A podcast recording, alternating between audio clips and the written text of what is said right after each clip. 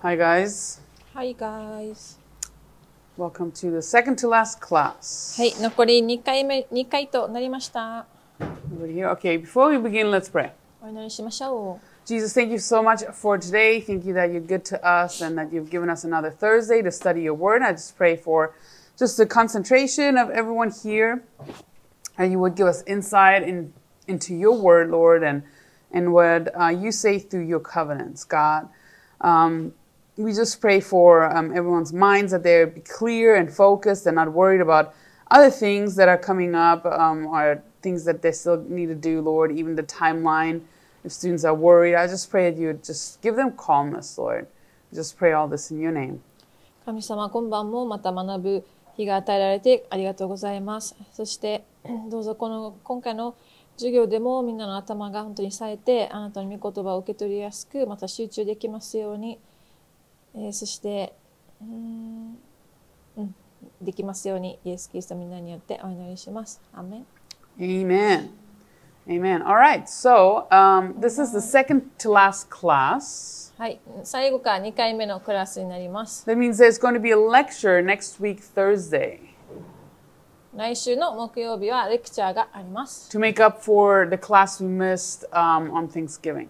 はい、なので、まあ、来週本当はなかった予定ですが、来週も、えっと、感謝祭の振り替えがあって授業をします。Um, this coming week, I'm also going to send out the final that you will be taking as a take home test. そして、えっと、テイクホームテストになります、期末のテストをお送りします。I still got to figure out when that will be due. まあ、いつが提出期限かっていうのは、まだ、えー今決めているところです。Because material we're going to learn about on Thursday is technically in the test. So- なぜなら、来週の木曜日に学ぶことがテストに入っているので、まあ、いつ提出期限にしようかなって悩んでます。 But don't worry, Jakob. I see you getting worried. No worries. 心配しないでね。 I'll be fair, okay? So uh, let me give me a couple of days to figure that out, and then I'll probably be sending you the test very soon.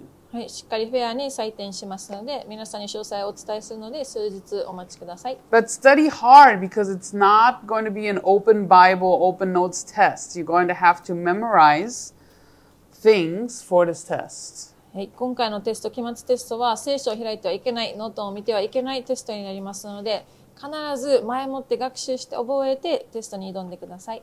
All right, any questions? 質問ありますか Not yet? Okay. はい。 No problem. All right. So uh, remember, we left off last class with the Mosaic covenant and the Palestinian covenant. はい、先週はモーセ契約とパレスチナ契約を見ました。 And um, we are using this little outline right here to um, yeah, analyze our covenants. はい、そしてこのアウトラインに沿って私たちはこの契約を見てきてます。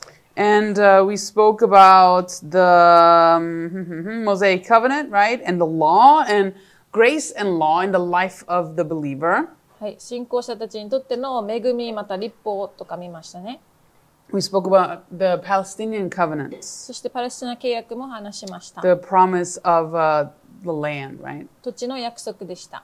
And uh, today I want to continue with the Davidic covenant. So please turn your Bibles to 2 Samuel chapter 7. はい、ダビデ契約を今晩見ていきますので、第2サムエル、えーと、チャプター7、7章お開きください。 2 Samuel chapter 7. 第2サムエル7章。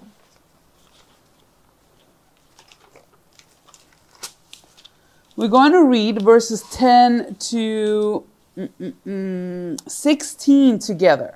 はい、10から16節一緒に読みます。 All right, I will begin and then we're going to go around the room like we usually do. はい、クラス回ってみんなで読みたいと思います。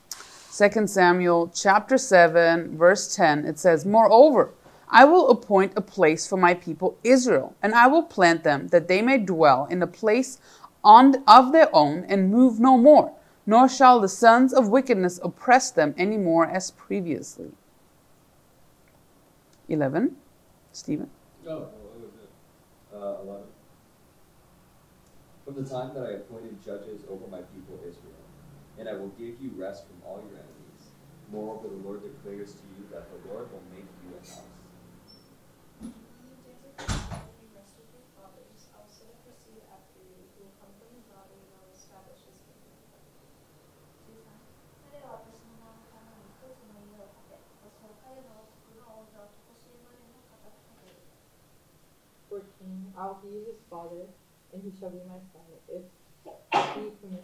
iniquity, I will chasten him with the rod of man and with the tools of the sons of man.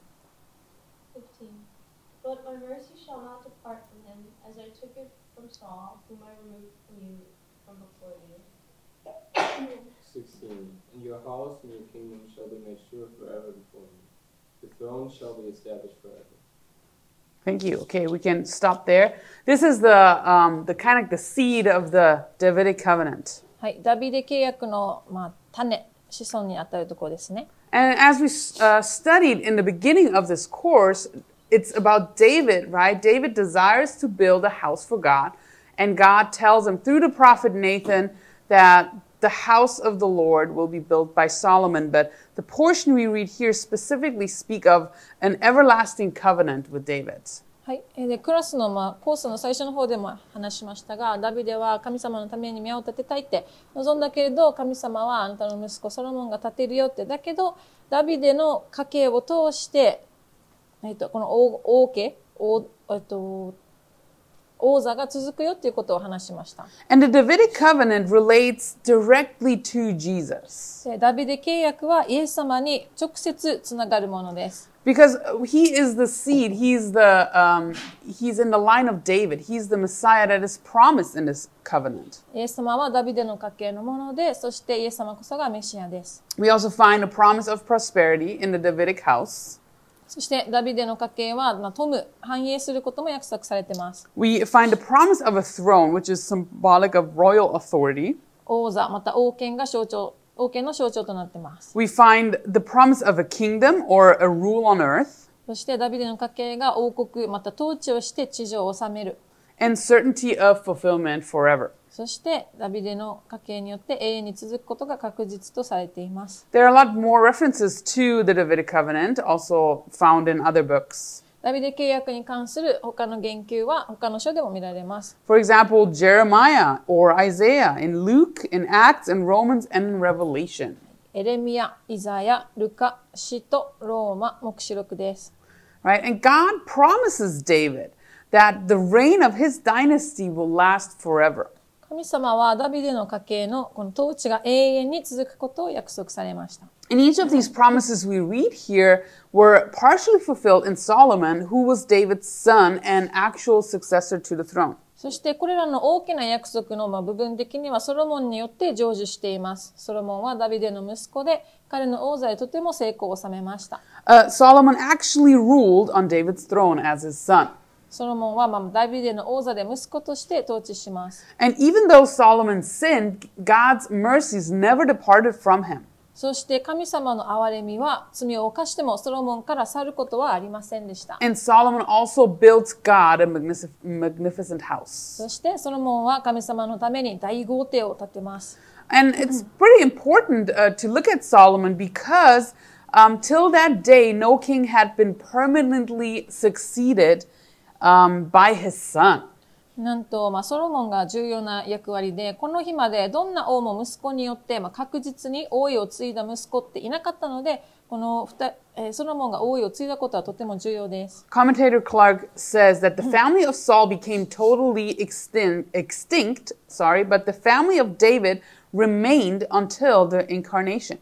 は、仲介者はこう言ってます。サウルの家族は完全に途絶えてしまったが、ダビデの家系は、神が人の姿となるまで続いた。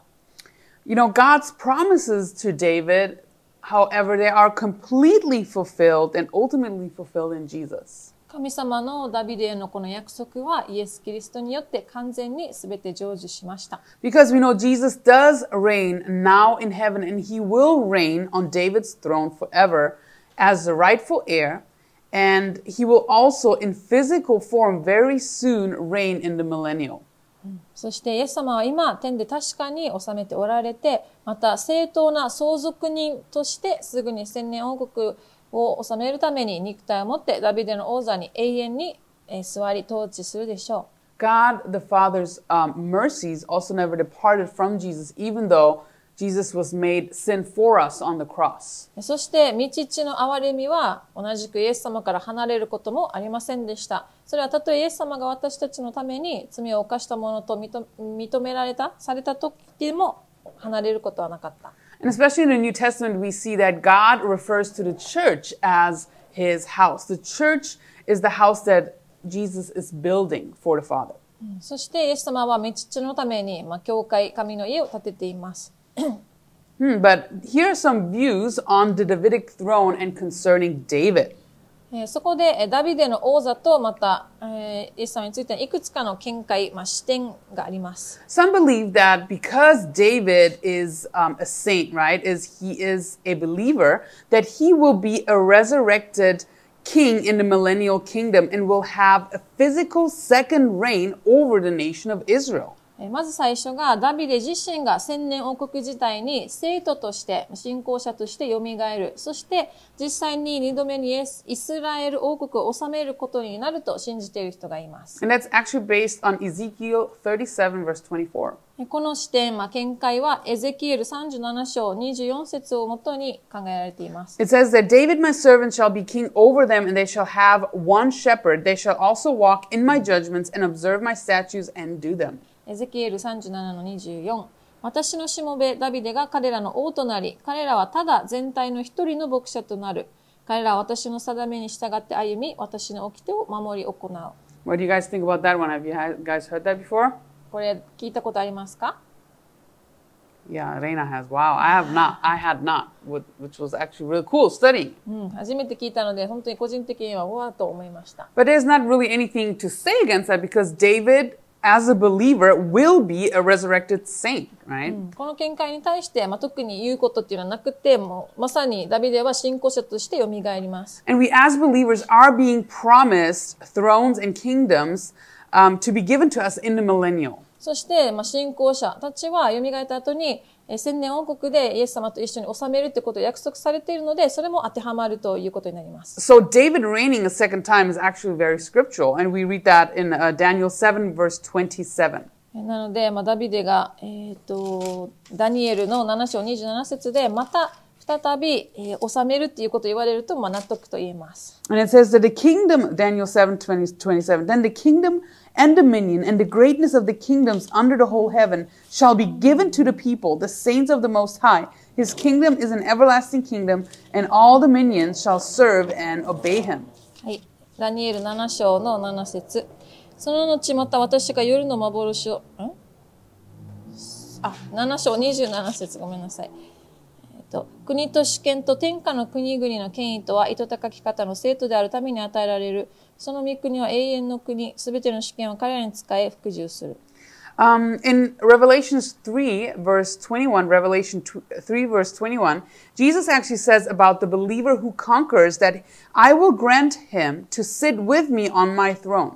そして、目視録3章21節には、イエスは信仰者で勝利を得る者について、私と共に私の座につかせようって言っています。So, in some sense, Christians share authority with Christ. ということは、クリスチャンはキリストと権威をまあシェアすることがわかります。And it says in Ephesians 2, verse 6, and raised us up together and made us sit together in the heavenly places in Christ Jesus. うん、そして、えっ、と、読もうかな。エペソエペソのエペソの2章6節には、キリストイエスにおいて共に蘇らせ、共に天のところに座らせてくださいましたってあります。Oh, but others believe that David was just a type of Christ in the Old Testament. でもある人は、えーダビデはキリストの雛形だったのではって、旧約聖書での雛形だったのではって言います。Because he was a man after God's own heart. なぜならダビデは神の御心にかなう人だったと知られています。And Jesus, as the son of David, fulfills these prophecies. そしてイエスはダビデの子孫としてこれらの予言を成就すると信じています。And um, did Daniel, sorry, did David's family actually continue to reign on the throne over Judah? えーではダビデの家族は実際にユダにおいて王座につき続けたでしょうか Yeah, right. The family of David did rule over Judah for more than four centuries, but then was removed because of the evil that were done by the, the kings that came out of um, David's line. えーはい、ダビデの家系は4世紀にわたり続きますが、えー後の子孫たち、ユダの王たちの行った悪によって取り除かれてしまいます。But we also know that out of the stump of Jesse, God raised up a new branch, right? And will reign, who will reign forever and ever, as the prophecies tell us. うんでも予言で言われている通り、神様はエッサイの根株から永遠に統治する新しい枝を立ち上げました。 And you can read about that in Isaiah 11, verses 1 and 2. そのことはイザヤ11章1から2節に書かれています。 And Jesus definitely pro- fulfills that prophecy. イエス様は、ま、もう本当にこれ成就されました。 You know, you guys just finished up uh, the book of Luke. はい、もう今ルク、ルカ終わったと思いますけど、 And you guys might remember that it says in the in the first chapter um, that the angel says to Mary that Jesus, he will be great, her son will be great, and will be called the Son of the Highest, and the Lord God will give him the throne of his father David in Luke 1 32.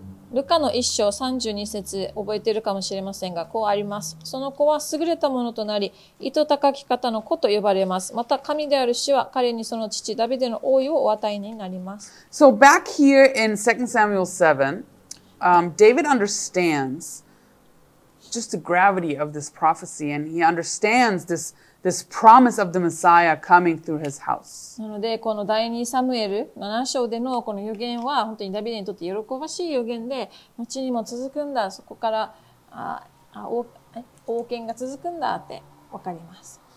So we've um, have this raster, right? The need, the content, the method of revelation, and the response required. So let's use that for um, the Davidic covenant. はい、私たちが今、うんまあ、これこの通りに学んでいる形式がありますので、これを見ながら当てはめていきましょ And I will just put it up um, all at once here. う。はい、前に出してます。 Because the need for David to know all this was that he needed to know about the Messiah coming um, through his line. And also, very practically, David needed to know that he was not allowed to build a temple. We actually learned this uh, this morning in our Devos. This morning? Yesterday. When did Jesse teach? Yesterday, sorry. 昨日のデボーションでもあった通り、この最初の必要は、ダビデは 神様が彼を用いてメシアを起こすということを知る必要があった。そして、ダビデ自身が神殿を建ててはいけないということも知る必要がありました。The content of the Davidic covenant is that through David, an everlasting kingdom and reign would be uh, built. えーそしてその内容はダビデを通して絶えることのない王国が建てられるというものです。And this covenant was given through a prophet. はい。そしてこれは預言者を通して話されました。And the response of David, very practically, was that he responds in worship and in praise. そしてダビデのその反応は、えー賛美、礼拝をもって主を褒めたたえることにおいてです。Back here in 2 Samuel 7, look at verse 18, the next verse after um, this section about the covenant. はい。第2サムエル7章18節を見ましょう。It says, um, Then King David went in and sat before the Lord, and he said, Who am I, Lord God? And what is my house that you have brought me this far? はい。7章18節ダビデは王、あダビデ王は言って主の前に座し、そして言った。神、主よ私が一体何者であり、私の家が何であるからというので、あなたはここまで私を導いてくださったのですか You know, David's praise here is just a little glimpse of what great honor God had given him. ねここでダビデがまあ褒めたたえて賛美捧げているんですけど、ここでは本当に神様が彼に与える、 まあ、偉大な栄誉のほんの一部だけが見えていました。There's a lot of poetry in the Old Testament. 旧約聖書にはたくさんの詩が登場します。God uses David and his son Solomon to write down a lot of poetry that yearns for salvation and yearns for the Messiah. また神様はダビデとソロモンを通してたくさんの詩を書かせて、そして彼らがメシアが必要だって、救いが必要だって、お叫び求めているのを 見ます。 The Davidic covenant is described and expressed in poetry. ダビデ契約はそのようなあ詩の中に表されています。 And poetry is always aspiring for God and aspiring especially for a Savior and for Christ. うんそして特に詩はいつもキリストを指し、そしてメシアを絶望していることを書かせています。 So all these books that we find after the rule of kings and the return from the exile, the poetry, we want to examine them as well. で、彼らがまあ追い追い出す追い追追い出されて、そして戻ってきた後に、ここで心を表しています。And we have this this raster right here, the the need, the content, the method, and the response. We're going to use that as well, but you guys don't need to know this, okay, for the test. So this is just so we have kind of like a method of observation here. で私たちこの形式に沿って見ていきますが必ずそのぞれ契約の必要内容方法また反応というのを見ていきたいと思います So what is the need of poetry? ではこの歌の詩に対しての必要って何でしょうか？Anybody here particularly fond of poetry? 皆さん詩が好きな人いますか？Why do you need poetry? なんで詩が必要なんでしょう？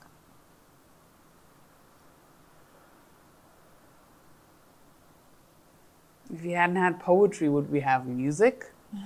詩がなければ、まあ、音楽はあるかもしれません、 And all of a ね。 sudden we know wh- why we need poetry, right? It was like, no music. Uh. Yes, Stephen. uh, to express. hmm To express, yeah. 表現表すため Yeah, the need of poetry is really um, that God, especially in the Bible, right, that God's truth would come and abide in our hearts and lives. この聖書の中での詩の必要さは神の偉大な真理が人の心とその生き方人生にとどまるためである And poetry is really, um, it shows us that God just didn't want just something external, like an external kingdom, building an external church where he doesn't have a relationship with people, but he wanted a real relationship which always concerns the heart of man. 神様はここで、まあ、大きな教会大きなうん外見だけ優れた王国が欲しかったのではなくて今までと変わらず同じ心を思われていて人と親密な関係を神様は望まれています And the poets in the Bible, they always express their hearts in poetry. はい、聖書の中にあるこの詩はこの詩の中でその人の心が表現されています There might be joy or sorrow concerning the need of a savior. そこには喜びがあったり、または救い主を必要とする嘆きがあったりします。Or they show a yearning maybe for righteousness. うんもしくは、まあ、正しい義を求めて絶望している姿も出てきます。And um, I think also because we remember um, truth and, and things we need to remember better in poetic form, um, it's so much easier to keep God's truth in some sort of poetry in our hearts. えーそしてまた詩的な形式で書かれた方が私たちにとって神様の真実を覚えやすくなり、また真理を心に受け止めやすくします。It says in Psalms 119, verse 11, Your word I've hidden in my heart that I might not sin against you. 詩編の119編の11節には、あなたに罪を犯さないため、私はあなたの言葉を心に蓄えましたってあります。So the content obviously is poetic form. はい、でもちろん内容は詩的形式で書かれています。 But not just any poetry, but it's mm, the experience these, these men and women have in the word, and they share it in this poetic form. うん、そしてこのえ何でもいいっていうわけではなくてこの男性または女性が彼ら経験したことを表しています。 Not all of the poetry in the Old Testament is written by David and uh, his son his son Solomon, but most of them is. 旧約聖書に出てくるすべての詩がダビデまたはソロモンに書かれたわけではないですがもう大部分がこの二人によって書かれています。And really, the content of biblical Old Testament poetry is the inner experiences of man in five different areas of life. 聖書におけるこの詩の書かれ方この形式は人生の5つの異なる領域における彼らの内面的な経験がかが示されています。First of all, we have the book of Job. でまず一つ目が呼ぶ記。We don't know who wrote Job, but 誰が呼ぶ記を書いたのかは明らかではありません。it is the heart of man in the heart of a man of God in suffering. 苦しみの中にある神の人の心が表されています。Then we have the book of Psalms, そして詩篇。and it is about the heart of uh, the people of God in various circumstances. はい、いろんな状況の中で神の民の心が表されています。 Kind of broad, but that's what the Psalms are about. うん、詩篇は結構まあ大大まかなことですけど、まあ、いろんなこと書かれているのでこうなります。 Then we have the book of そ Proverbs. して信玄。 Um, it is the heart of a man of God as he wisely uh, faces the practical affairs of life. そして信玄は人生の現実的な事柄に賢く立ち向かう神の人の心が表されています。Then we have Ecclesiastes. そこで続きは伝道者の書。And it's about a heart of man of God, a heart of a man of God as he seeks meaning outside of God.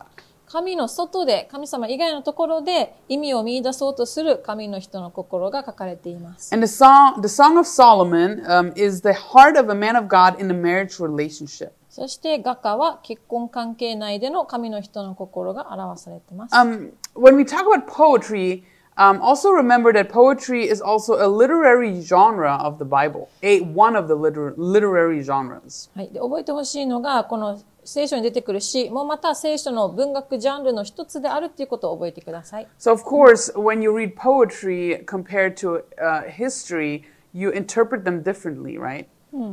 えっと、例えば、この聖書の詩を読むときと、歴史を読むときは解釈の違仕方は変わってくると思います。Your history books are not poetry. あなたの歴史書は、もうそれは詩ではないですよね。And poetry should never be taken and interpreted as history.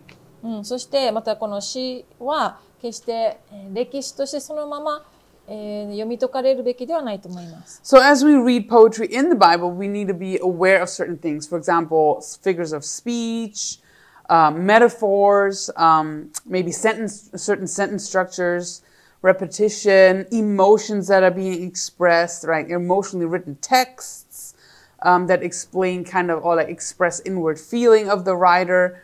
And um, oftentimes, those feelings we read are an expression of the heart of man and not necessarily of the heart of God. そして聖書の中で出てくる詩を読むときに注意することは、それは比喩表現で書かれていたり、文の構成、また繰り返し使われている言葉があったり、感情的に書かれている文章などがあることに気をつけます。そして、これらは必ずしも神の心の内の感情なのではなく、この、これを書いた著者の心の内の感情が現れていることを覚えてください。I remember studying apologetics um, and preparing class notes. There are a lot of um, arguments that the Bible wasn't scientifically correct because um, it says that the sun rises. There's a sunrise, right? But the sun doesn't rise, right? わかる?サンライズだけど、rises じゃないって。 No, no, like the sun rises, but the sun doesn't rise. There's like, ああ、はいはいは yeah, いはい。 it's, OK。you know, they're like, oh, it's scientifically incorrect, like critic, Bible critics. で、ある時、弁証論のこのノートを準備してる時に、あ、聖書は科学的に正しくないって、日は昇るって書いてるけど、日は昇るんじゃなくて、私たちが回ってるんだよとか、なんかいろいろ言う人がいて、まあこういう反対する人がいました。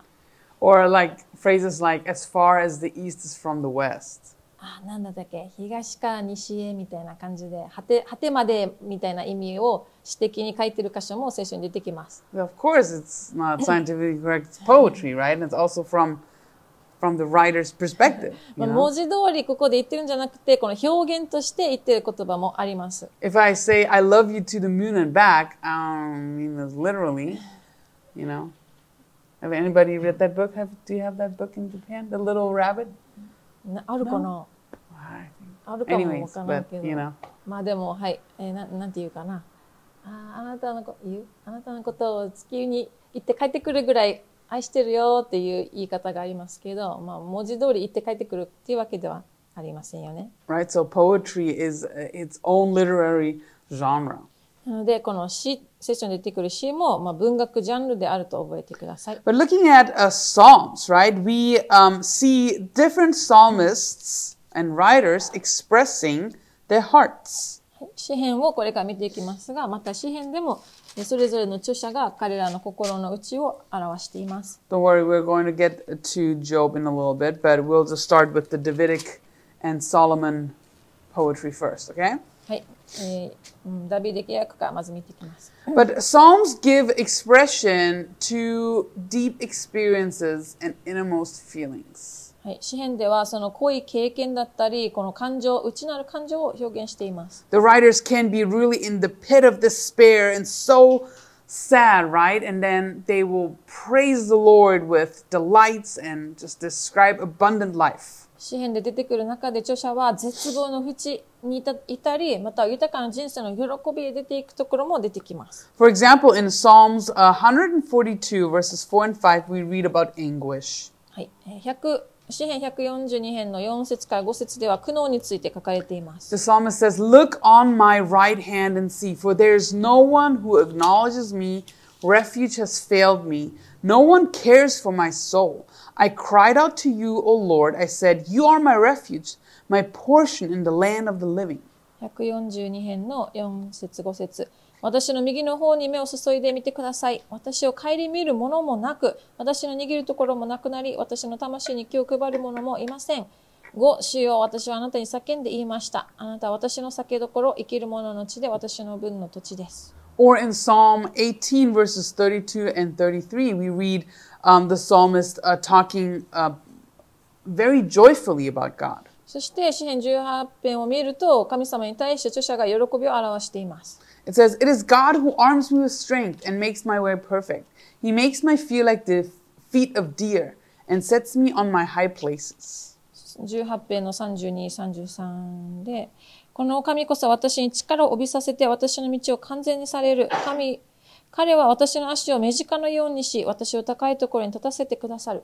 So the psalmists, they rejoice over how God um, gives them abundant life, But they also mourn over really the dark times. うんこの詩篇の著者はどちらも神様が自分たちの豊かな人生をどのように受け止めるかを喜んでいると同時に自分たちの人生の暗い時期をも嘆いています。And um, we read a lot about um, like this display of perfection and righteousness in the Psalms. えそしてこの詩篇の中では完全さとか正義が求められています。And psal- psalmists often declare their innocence. 詩篇の著者はたびたび自身の無実さ、まあ、正しいって言ってこう宣言してます。Or there's almost like a death wish on the wicked. もしくは逆に悪に対して死がもたらされるようにって望んでいます。Sometimes not so easy to read. うん時には読むのは難しいこともあります。Maybe you are familiar with Psalm 100 and- 139, verse uh, 19. えもしかしたら皆さん詩篇139編覚えてるかもしれません。 Sandwiched in between some very beautiful lines, it says there. Eh? Oh, that Ah, okay, okay. oh that it would. Uh, it says there, oh that you would slay the wicked, O God, depart from me, therefore you bloodthirsty men, for they speak against you wickedly. Your enemies take your name in vain. Do I not hate them, O Lord, who hate you? And do I not loathe those who rise up against you? I hate them with perfect hatred. I count them my enemies. はい、もうすごいですね。139編の19から22。神をどうか悪者を殺してください。血を流す者どもよ、私から離れていけ。彼らはあなたに悪口を言い、あなたの敵は緑に皆を口にします。主よ、私はあなたを憎む者たちを憎まないでしょうか私はあなたに立ち向かう者を意味嫌わないでしょうか私は憎しみの限りを尽くして彼らを憎みます。彼らは私の敵となりました。Those are some pretty intense psalms. 超激しい言葉ですね。Right? Other passages, um, we read about God's favor for the righteous, and then, you know, we ask ourselves, who is truly righteous? えー他の箇所では神様が義人に対する行為が宣言されていたりしてますが、では本当に正しいのはどのような人なんでしょうか？It says in Psalm 146, verse 8, the Lord loves the righteous. 詩編146編には、主が正しいものを愛されるとあります。Or Psalm 37, verse 29, the righteous shall inherit the land and dwell in it forever. 詩編37編の29節には、正しいものは地を受け継ごう。そしてそこにいつまでも住み着こ And we don't really have a good chance if God really only pours out good things on the righteous. う。えー神様が正しいものだけ、義なるものだけを愛するんだったら、私たちにはもうチャンスはないんでしょうか Because we're sinful, right? 私たちは罪人ですよね。 We're worthy of judgment. 私たちは裁きを受けるべき存在です。So, reading the Psalms, how can we identify with these righteous that are being written about? では、どうすれば私たちはここで書かれている義人となることができるか、共感できるのでしょうか Or how can we declare that we hate the sinners or that we hate our enemies with perfect hatred? えーどうすれば私たちはえー罪人の敵であると宣言したり、憎しみの限りを尽くして彼らを憎むと宣言できるでしょうか？And the solution is really that Christ is seen in the Psalms. He fulfills the Psalms. えーで、その答えはキリストが描かれているのがわかります。キリストが詩篇に登場しています。Jesus can claim righteousness. えーキリスト自身が、えー義で義です。He can claim perfect hatred for his enemies. キリストは彼の敵を憎しみの限りを尽くして憎むことができます。And through the righteousness he put on us, we can read the Psalms for ourselves as well. えーそして神様が私たちに課してくださった義を通して私たちも自身のためにこの詩篇を読むことができます。We're righteous because of Jesus' righteousness. 私たちはイエス様の義により義となっています。Even though the psalmist is sinful, he is loyal to God.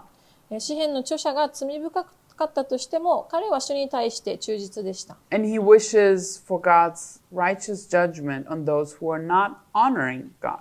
そんな彼は神様の正義の裁きが神様を敬わない人に下ることを望んでいます。そして、予言的詩編も出てきます。例えば、詩編2編。篇。七7節から9節。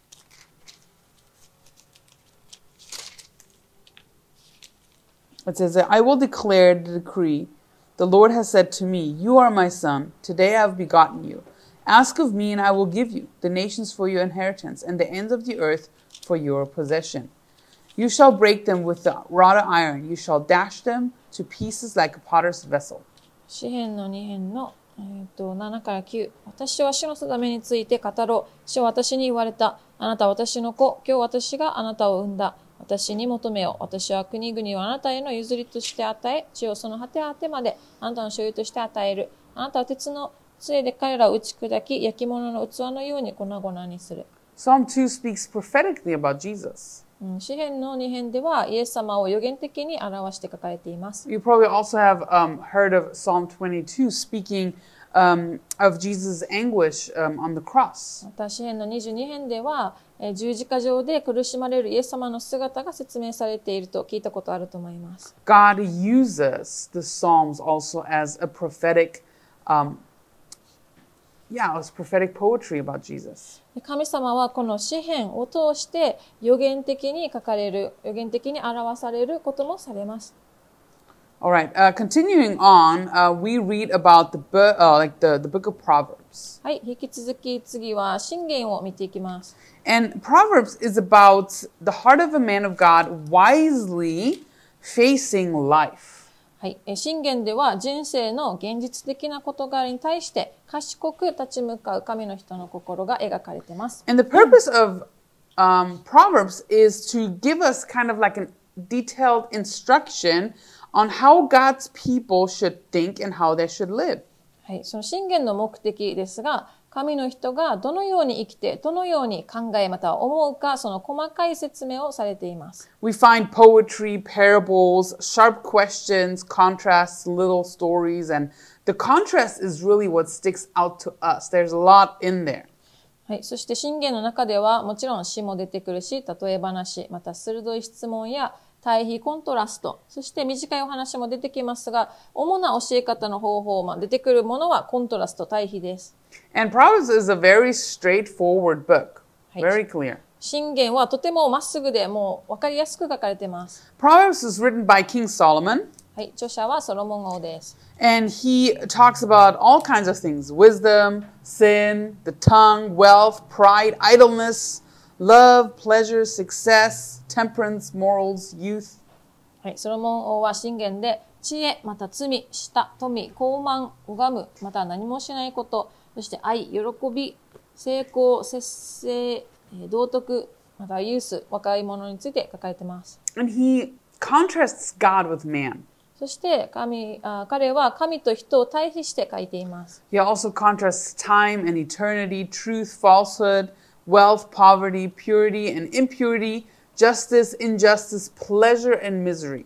そして特に信玄の中では時と永遠の対比、真実と虚偽の対比、富と貧困うんの対比、えーそして、えー純潔と不純の対比、義と不義の対比、喜びと苦しみの対比があります。And you know what I think is very special about um, about the Proverbs is that it was written by the wisest man on earth.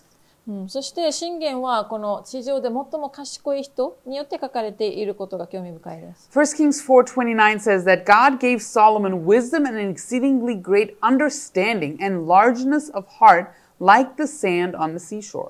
第一列王記4章29節では、神はソロモンに非常に豊かな知恵と英知と、えー海辺の砂浜のように広い心と与えられた。So Solomon had special knowledge from God and wisdom and a largeness of heart, which basically means compassion.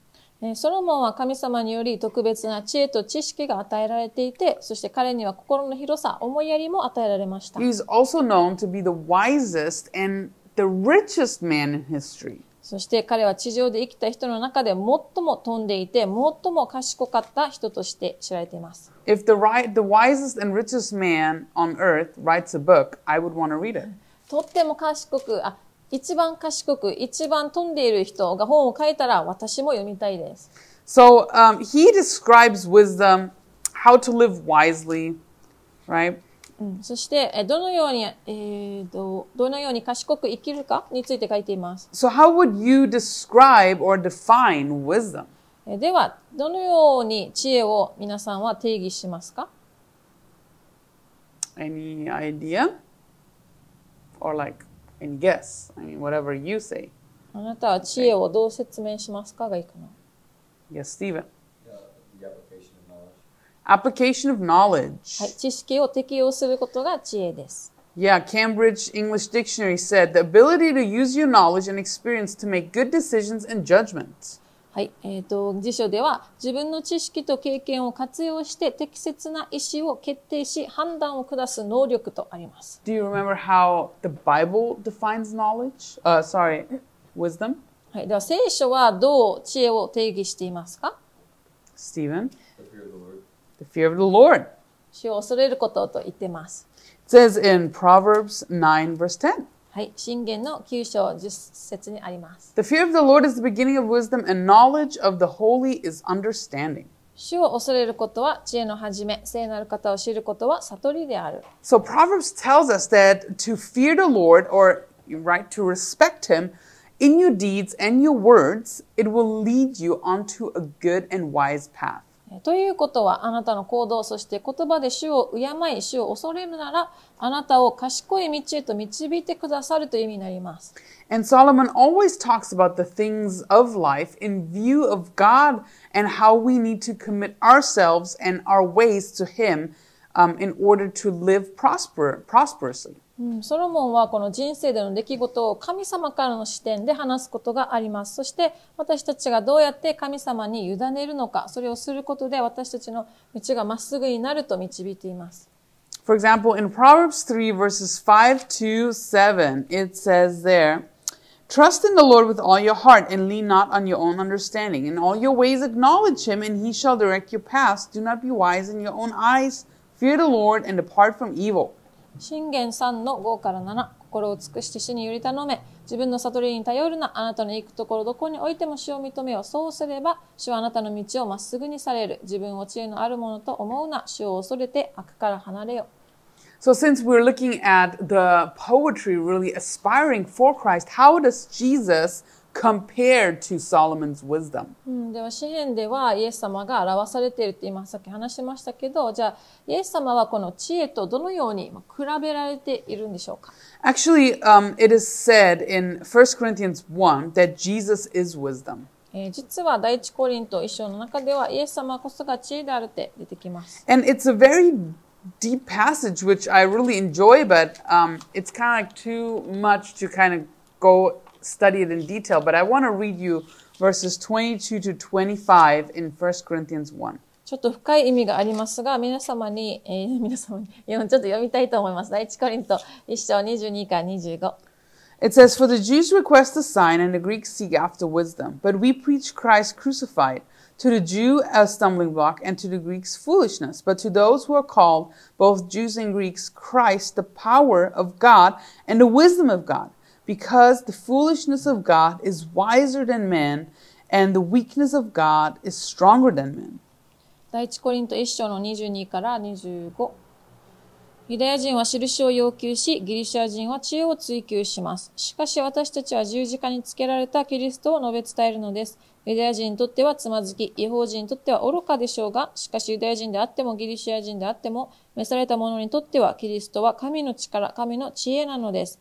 なぜなら神の愚かさは人よりも賢く、神の弱さは人よりも強いからです。 Jesus is the power of God and the wisdom of God. イエス様は神の力であり、神のええ知恵です。 And as Paul says in his portion, he's really what both Jews and Gentiles, or Jews and Greeks, are striving for. そして、まあ、パウロはここでイエス様こそが違法人、そしてユダヤ人の両方が努めている、努力をしていることを成就される方だって言われています。Guzik says that salvation is not the achievement of human wisdom, it is the embrace of God's dramatic, unexpected act, act of love at Calvary. グージックさんはこのことについてこう仲介しています。救いは人間の知恵によるものではありません。それはカルバリでの神の劇的な予期せぬ愛の行為を受け入れることです。And Jesus himself, again, also fulfills the Proverbs. うんイエス様自身も信玄を成就されました。Moving on to Ecclesiastes. はい、では次の本になりますが、伝道者の書。Ecclesiastes speaks of the heart of man of God as he seeks meaning outside of God. はい、えー神の外で、神以外のところで意味を見出そうとする神の人の心。This book was also written by Solomon. はい、この本もソロモンによって書かれました。And it shows the futility of pursuing a materi- materialistic earthly lifestyle and goals. And it points to God as the source of all that is truly good. はい、物質主義的でこの世的なうん目標を追求することの無益さを表し、誠に、まあ、真に良いもの、すべての源は神であると指摘しています。 So every pursuit of God, uh, of man is futile, futile if God is excluded. もし神を除いて人が何かを追求しようとした場合は、すべて無意味である。Only God endures and only what he blesses endures. 神様の働きだけが残り、神様だけがひ人たち、また人の人生において真の価値を与えることができます。And only God can impart true value to man's life and service. 神様だけが人間の人生とまたその働きに真の価値を与えることができます。If you've read Ecclesiastes, you read a lot about vanity. はい伝道者の書を読んだことがある方は、まあ、無駄っていうことが何度も出てきますが、And um, the preacher, the author, which is Solomon, he um, concludes that life without God is meaningless. And he says uh, very famously in Ecclesiastes 1, verses 2 and 3 Vanity of vanities, says the preacher, vanity of vanities, all is vanity. はい、えーソロモンはこの著者のあーこの本の結論として神なしの人生は無であるって言われましたが空の空と説教者は言われた空の空すべては空って言ってます。 Right? If you're already sick of the word vanity in the second verse, strap in. もし空の空無だっていう言葉が何回も出てくるのを皆さんも耐えてください。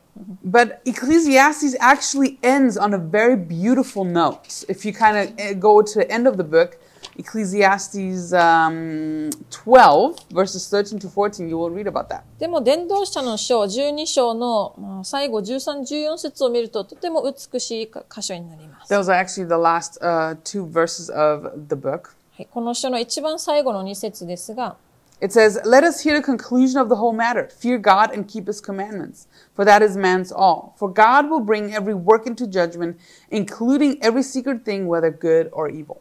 13、14節結局のところ、もうすべてが聞かされていることだ。神を恐れよ。神の命令を守れ。これが人間にとってすべてである。神は善であれ、悪であれ、すべての隠れたことについて、すべての技を裁かれるからだ。So this whole book kind of explores life without God and concludes that every pursuit of man, if God is excluded, is really empty. うんで、この書ではもう最初から最後まで神様のないところで人生をいろいろ試してみるけれども、結局やっぱり神様を恐れよって神様の命令を守ることををお気づかせています。And only God can impart really true value to man's life and service. 神様を除外していたらそれは全て無意味である。そして神様のみが真の価値を与えることができるって。Solomon lived this truth, trying to achieve happiness by pursuing worldly things. うんこれは実際にソロモンが経験したことで彼はこの世的なもので喜びを得ようとしました。And we can really apply this easily to our own lives. 私たちにもこれ当てはめることができるはずです。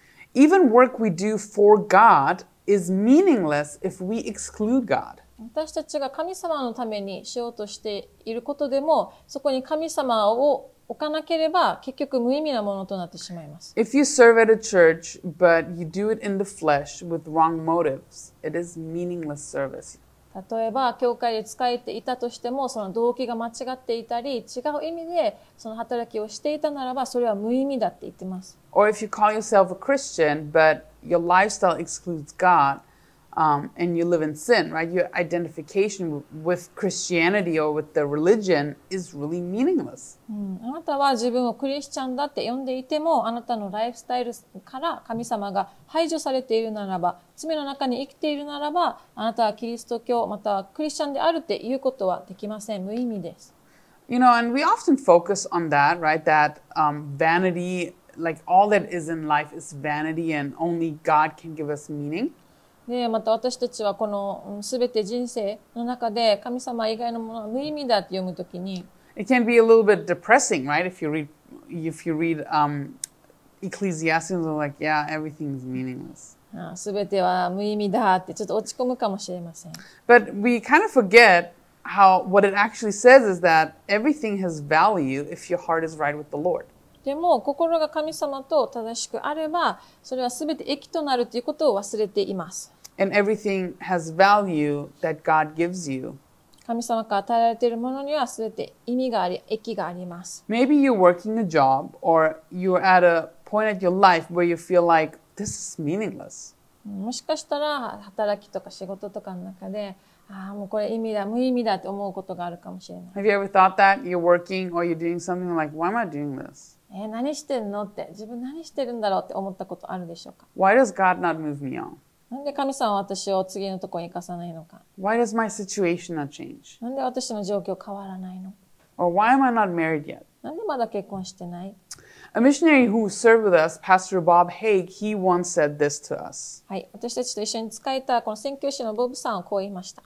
Um, we actually asked him, "Hey, how are you doing in the states? Wouldn't you want to be uh, rather be back in Japan serving with us?" ボブさんに、ああアメリカに戻ってどうですかまた帰ってきて一緒に使いたいですかって聞いた時です。 And he said, um, "What would I do different if I was in another place? Nothing really. I would pray. I would do what God has called me to do. Minister to people around me. It doesn't matter where I am, as long as I am with the Lord."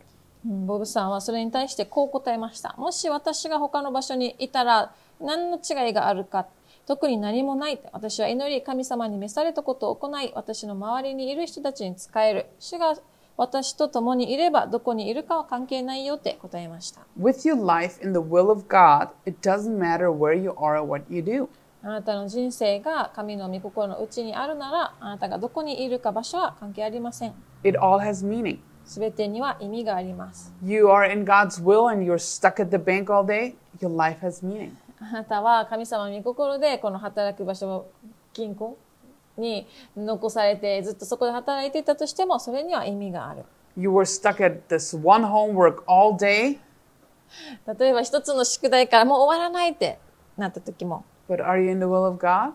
神様の御心の中を生きていますか？だったらそれには意味があります。それは本当に人生に対して素晴らしい気づきだと思います。私は自分で時間を無駄にした時も、誰かに時間を無駄にされたと感じた時も、怒ったイライラしたりします。If my heart is right with the Lord, whatever happens during my day, whatever happens in my life has meaning and it has value, and God um, has a hand over it. でも私の心が神様と共にあるならば、すべてのことにおいて意味があって、そしてそのすべてのことに えー価値があります。 But if you pursue, pursue your own goals, um, all the things around you will be vanity, right? And Solomon has tried that And he imparts that wisdom to us. うんでも自身のゴールを目指そうとするならば、ソロモンがそれを経験した通り、すべては無駄、空、えー無意味になってしまいます。So Ecclesiastes, even though it's a little bit negative sometimes, it's uh, pretty good. 伝道者の書はちょっとがっかりするような箇所になる、なりがちですけど、とても意味のある書です。Right, next one is the Song of Solomon, but we're getting tired, so let's take a little break and eat paprika. はい。じゃあ休憩してパプリコ食べましょ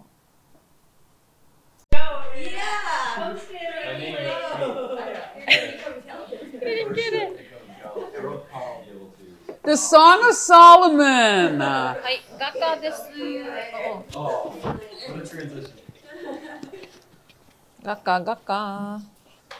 家です。Oh. 画家です。Song of Solomon, cannot read it before you're 21. はい。ソングオブソロモン21歳前に Just は。 kidding. You なん read て it already, huh? なんて Yaakov. 冗談。 All right, the heart of man in a marriage relationship 結婚関係内での神の人の心。 of man of God, man or woman of God. yeah. はい。 But you know, I know you've heard probably that there were that there are various interpretations to this uh, book. はい。この画家にはたくさんの解釈の仕方があります。 You could read it um, as an actual human love story with no spiritual application intended, and you would then interpret Song of Solomon naturalistically. はい。そしてまず一つ目の解釈が人間のラブストーリーとして読むこと。そこには霊 霊的適用の意味はありません。それを自然主義的解釈と言います。Or if you read it as a story or a play, uh, you would interpret it just allegorically, right? That it's figurative and not based on an actual um, human relationship or historical fact. えーそして二つ目が歴史的事実に基づいたものではなく、純粋に比喩的な表現として読む、えーと読み方で、これを偶話的、えー解釈と言います。Or you could uh, interpret the Song of Solomon typical um, as like it being a type of something else. そして三つ目が典型的解釈。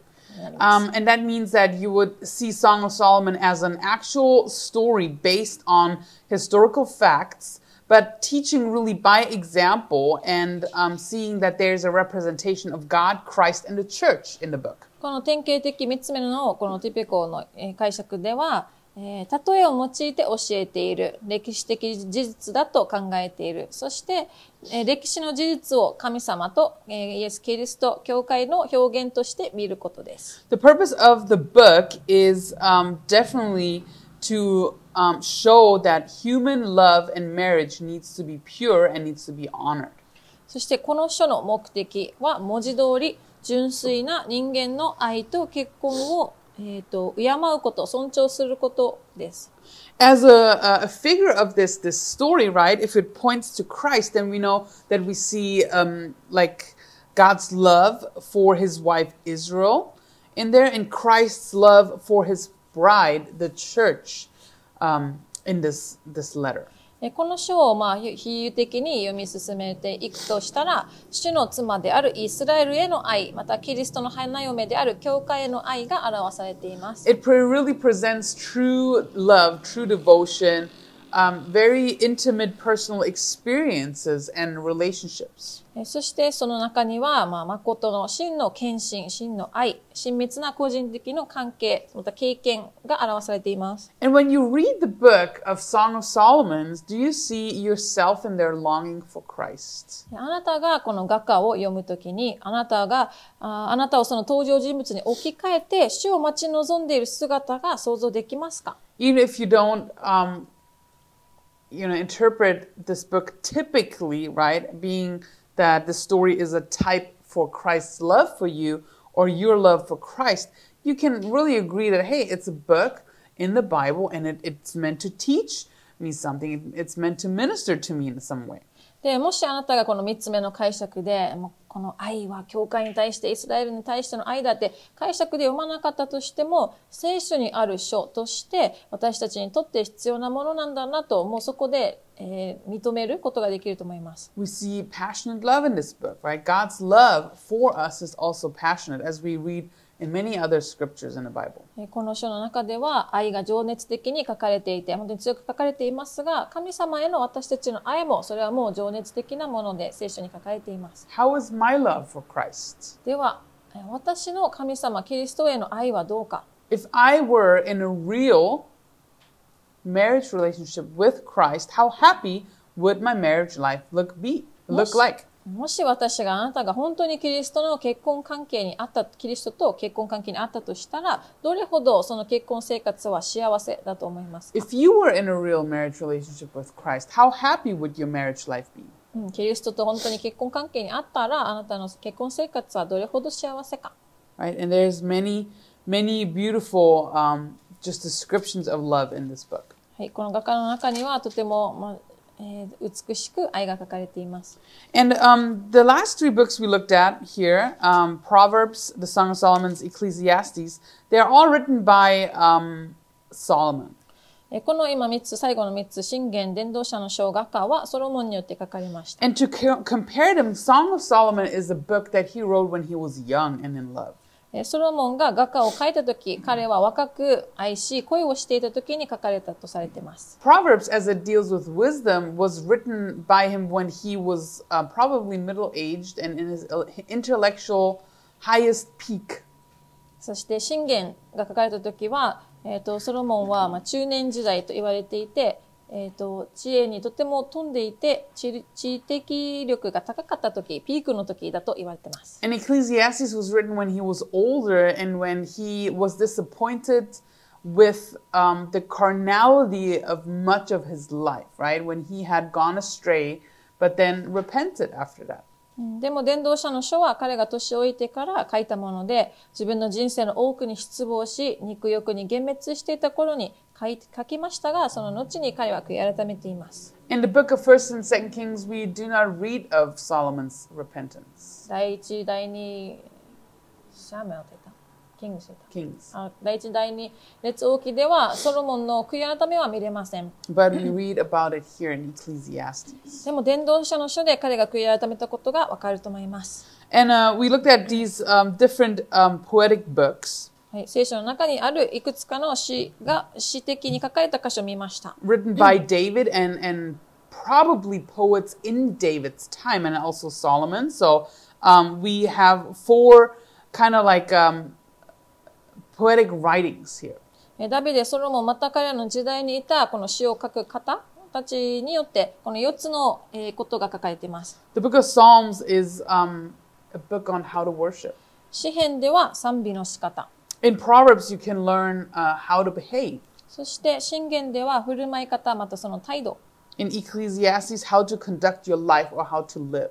えそして伝道者の書では、えー人生の生き方。 And in the Song of Solomon, you can learn on how to love. そして画家では愛し方です。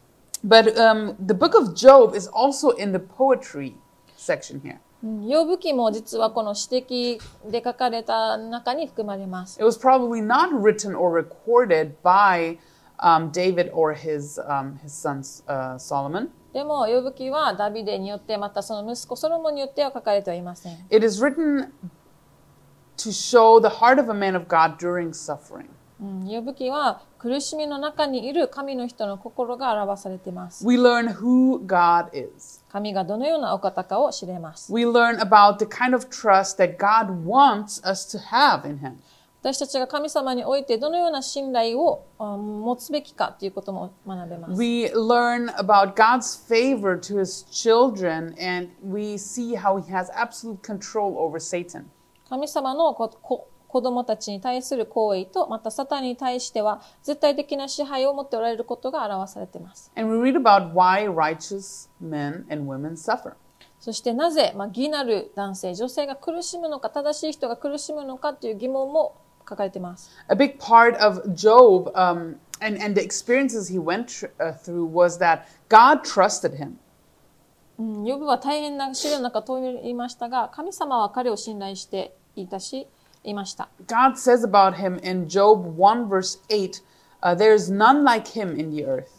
はい、えー神様はヨブを信頼して、ヨブ記の一章八節で彼の彼のようなものは地上に一人もいないって言いました。And Job really goes through this hard time and holds on to God, God and trusts him even though he loses everything. えーそしてヨブは主により頼んで、やより頼んで、しがみついて、すべてを失っても主に信頼する心を持ちました。And reading about what Job is going through, that's it's a hard lot, right? ヨブの人生を読んでいくと、本当に受け入れるには苦しいような状況が何回も起きます。And we wonder if it's if it's even possible to stay loyal to God, experiencing all this suffering. こんな苦しい苦苦しさの中でも神様に対して忠実にあられるのかって疑問に思うかもしれません。And Job definitely goes through different stages in his suffering. ヨブはいろんな段階でこの苦しみの段階の中を通りました。In Job 121, he is accepting his situation. He says, "The Lord has given and the Lord has taken away." えーヨブ記一章21節でヨブは主は与え、主は取られると言っているので、この状況を受け入れています。And um, you know, he even uh, adds, "Blessed is the name of the Lord." After that, その後に主の皆を、ん主の皆を褒めたたえる者は祝福されるみたいに言ってます。 so he's really in a position where he accepts whatever God gives him. うん彼はその状況を受け入れました。 But then throughout the book, we see that he is complaining to God about his situation. ですが、その後に、えー神様に対して、まあ、文句というか、この状況が苦しいって訴えています。In Job 7, verse 11, he says to God, Therefore I will not restrain my mouth. I will speak in the anguish of my spirit. I will complain in the bitterness of my soul. ヨブ記7章の11節で、それゆえ、私も自分の口を制することをせず、私の霊の苦しみの中から語り、私の魂の苦悩の中から嘆きます。We know that Job, in all his complaining, he never curses God. 彼は何度も何度も神様に対して文句っていうか口答えをしたり、この苦しいと訴えますが、その中でも神様を侮辱することは一度もありませんでした。In the end of the book, um, God shows himself to Job, and Job repents and he um, answers God this. 神様を侮辱というか罵ることは一度もなくってそして神様がヨブにご自身を表されたことの後にヨブはこう言いました In uh, Job 42, verses 5 and 6. ヨブ記42章の5から6節 Why are you cast down, O my soul? Job says. And why are you disquieted within me? Hope in God, for I shall yet praise him for the help of his countenance. ヨブの42章56私はあなたの噂を耳で聞いていました。しかし今この目であなたを見ました。それで私は自分を蔑み塵と灰の中で悔いています。I think I have the wrong, 違う。the wrong one.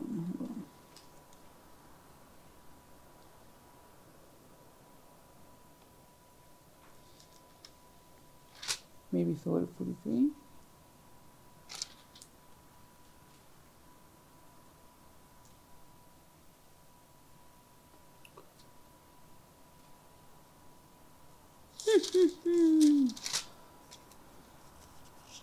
I had a different one in my. Oh my goodness, I was reading Psalms. Psalms 42, you guys. 気づかなかった Again, Job, Job 42, verses 5 and 6. I have heard of you by the hearing of the ear, Yes. but now my eye sees you. Therefore, I abhor myself and I repent in dust and ashes. Go myself. Okay, so um, God reveals himself to Job in his suffering, and Job is able to see him. えー神様はヨブが苦しんでいる時にご自身を表されました。そしてヨブは神様が見えました。Have you ever prayed this prayer? God, show yourself to me. 皆さんも祈ったことないでしょうか神様私に姿を現してください。 Let me show you, uh, let me see your glory. Show me who you are. あなたの栄光を見させてください。あなたを表してください。 And then God shows you, but through suffering, right? で、神様は現れるんだけど苦しみの中で現れる。 And we do see God in our suffering so well because He holds us in our weakest moments. 神様を見ることができる苦しみの中で私たちは神様を見ることができる私たちが一番弱っている時に支えてくださっているからです And it's really so true, right? After suffering, after God has held us and carried us through, our knowledge of God and who He is, is so has grown so much, and our ability to trust God has so much grown so much. 苦しみの中にいた時にそばにいてくださってあなたの神様がどのようなお方かっていう知識が成長し神様を信頼する力も成長します George Mueller said, To learn strong faith is to endure great trials. I have learned my faith by standing firm amid severe testings. ジョージ・ミューラーさんこう言っています強い信仰を学ぶのは大きな試練に耐えることである過酷な試練の中でもしっかりと立ち続けることで信仰を学んだ You know, suffering really tests um, and stretches your faith and your relationship with God. 試練こそこの苦しみこそ私たちの信仰が鍛えられるのと私たちの神様との関係が強められます And we were really challenged, just like Job, right, to be in good times and in bad times and really decide if we will take both the good and the bad from the Lord. 私たちは良い時もまた呼ぶのように悪い時も神様をとと称えることができるのか And um, are we trusting the Lord to really know us and to know what we can handle? そして神様は私たちのことを知ってくださるって私たちのことを支えてくださるって信頼ちゃんとできているのか I read this verse on Sunday night during W2, and it's Job 23, verse 10, because it really spoke to me. この前の W2 で読んだ箇所ですけど、呼ぶ記23の10節とても、うん、語られました。 It says, But he knows the way that I take, and when he has tested me, I shall come forth as gold. 23章10節しかし神は私の行く道を知っておられる。神は私を調べられる。私は金のように出てくる。 You know, I want to encourage you, you know, God knows you. He knows what you can handle, what you can bear. 神様は皆さんのことをとてもよく知っておられて、あなたがどれほどのことに耐えられるかっていうことも知っておられます。And to trust in the Lord in hard times is hard, but it will bring you through. That's what refines you. 苦しみの中耐えて、えーそこを出ていくのは難しいですけどそれを通してあなたは強められます Don't give up. なので諦めずにいてください Right? You're right there with Job. He he went through it too, even though it was hard for him. ヨブも同じように苦しみの中を耐えて通りました So um, this was a very long excursion on, of the me- of the content of poetry, right? Just to go show you real shortly, um, the need for poetry is God's word in the ma- in the heart of man, and the content is right the variety of inner experiences. はいえー、とではおさらいですけどまとめると短く言うとこの詩的表現で必要は人の心にある神様の言葉そして内容はさまざまな内なる体験、えー感情などでした。And then we have the method that God uses, and it's in the form of the testimonies of people, right? うん、そしてその書かれた方式届けられた方法というのが証的な形式でとと届か届きました。Poetry and those stories we find in the poetry, it seems like that God is not speaking, but it's rather man speaking. But, you know, God is speaking through the hearts of men and women who have their, their, their heart given to the Lord. うん、そしてまたこの詩篇って人が書いていて神様が書いてないんじゃないかって感じるなんて人間がすごい表されているように感じますけど神様がその人を通して伝えて書かせました。And God uses the testimonies of, of godly men and women to communicate what is in his heart. 神の人、神の人、男性、女性、彼らが経験したこと、心に定められたこと、召されたことをこうやってあえー残させました。And uh, we see this in the New Testament as well. 新約聖書でもそのように見られます。2 Corinthians 3, verses 2 and 3, uh, we read about Christians being epistles, um, living epistles that are witnesses of God. うん第2コリント3章2節から3節でもクリスチャンが生きる書簡、生きる書物として書かれています。It says, You are our epistle, written in our, in our hearts, known and read by all men. Clearly, you are an epistle of Christ, ministers, ministered by us, written not with ink, but by the Spirit of the living God, not on tablets of stone, but on the tablets of flesh that is of the heart. はい、第2コリント3章2から3。私たちの推薦状はあなたたちです。それは私たちの心に記されていて、すべての人に知られ、また読まれているのです。 あなた方が私たちの奉仕によるキリストの手紙であり、墨によって書かれたではなく、生ける神の御霊によって書かれ、石の板にではなく、人の心の板に書かれるものであることが明らかだからです。The things that the poets wrote didn't accidentally make it into the Bible, but those were the things that God wanted to communicate to you. この詩人詩を書いた人たちがあ偶然聖書に残ったの載ったってもちろんそういうものではなくて神様が伝えようとしていたことと同じことがこの聖書に残されています。So the writers and their experiences are the method of poetry. えーこの著者また彼らが経験したことが書かれたのがこの詩です。And the response is um, really correlating with uh, the need, right? Psalms 119:11 says, "Your word I've hidden in my heart that I might not sin against you." えーでそのでは反応求められる反応は、えー詩編の119編11節にあるあなたに罪を犯さないため私はあなたの言葉を心に蓄えました。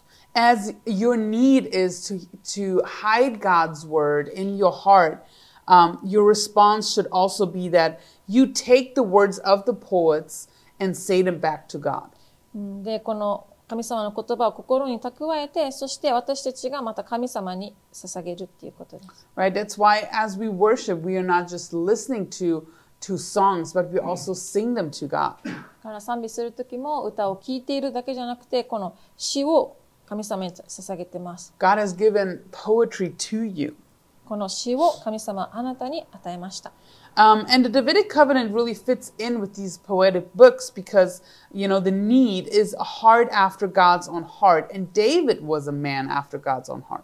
うんこのダビデ契約における詩ですが神様の御心にかなうことが求められていますあ必要とされていますでもダビデは神の心御心にかなう人でした Right? So poetry has need, content, method, and response. はいこの詩 の中にも必要内容方法反応がありました The need is to have a heart after God's own heart. あーあどこだったあどこだったの Just uh, Sanju, nah, just like poetry right here. After the response. これか Yes, that's it. あ神の御心にかなうことが必要です The content is the inner experiences of all areas of life. そしてこの内容が人生のあらゆる領域の内なる感情や経験 The method is testimonies or the living epistles, right? The experiences of man. そしてこの方法、届けられた方法は生きる書簡、人々が経験したことが書かれました。And the response is as we hide um, God's word in our heart to say it back to the Lord. そしてこの反応があなたの言葉を心に蓄えました。そして神様にまたその言葉を返していくことです。So this portion of the Davidic, Davidic, the Davidic covenant, you do not need to know this for the test, okay? はい、この箇所はえテストには、あこのダビデ契約の箇所はえテストには必要ありませんが。Real quick about the um, Davidic covenant, conditional or unconditional. ではダビデ契約は一体え条件付きなのか無条件の契約なのか We know that disobedience on David's side, right, or the on the side of his descendants, um, really caused Judah also to go into exile. Um, but the house of David will be rebuilt and restored by the seed, who is Jesus. うん彼らの不従順によって、えー、とあユダかユダの家系っていうのは崩れていくことになりましたがしかしその倒れた家は回復しまた再建されます But it is called eternal in 2 Samuel 7, verse 13 and 16. 第2サムエルではそれは永遠と呼ばれてます Also in chapter 23, verse 5 of 2 Samuel. 第2サムエルの23章5節でもそう言われてます Also in Isaiah 55, verse 3 and Ezekiel 37, verse 25. イザヤ55章3節またエゼキエルのうん37章25節です And if it's eternal, it rests on God's faithfulness and is un- it is unconditional, まあ、永遠って、えー続くものって書かれているならこれは無条件です right? Um, all right, so this is um, just where we leave the Davidic covenant. はい、ここでダビデ契約が終わりになります。 And for the test, hold on, let me show you um, which one you need to know. Which rest? Hold あ on.、えっと、ちょっと言ってもいいこの永遠って言ったけど、日本語でとこしえまでって書かれているので、このじ契約は無条件です。 Let me go up. Ah, right here. This is the one that you will need for the Davidic covenant, okay? はい、期末テストは このスライド必要になりますので覚えてください。For the test. Okay. But moving onward, um, let's talk about the prophets. はい、続けて見ていきますが、次が預言者たちです。It's not in the um, in the covenants, right? The prophets, but it's the fourth major time God spoke. 契約としては出てきませんが、神様がまあ4度目に大きく語られた箇所にあたります。right before the exile or before the exile until after the exile, um, God decided that He would speak through the prophets. 民がその地から追い出される、またはえ戻ってくるこの間に神様は預言者たちを通して語られます。Obviously, to have uh, instruments to speak to Israel um, directly about their current situation, but also to announce the new covenant uh, to Israel. 預言者たちを通して、えー、と彼らが今置かれている状況だけでなく新しい契約もここで宣言されました。right? God had spoken directly to Abraham, to Moses, right? And even to David.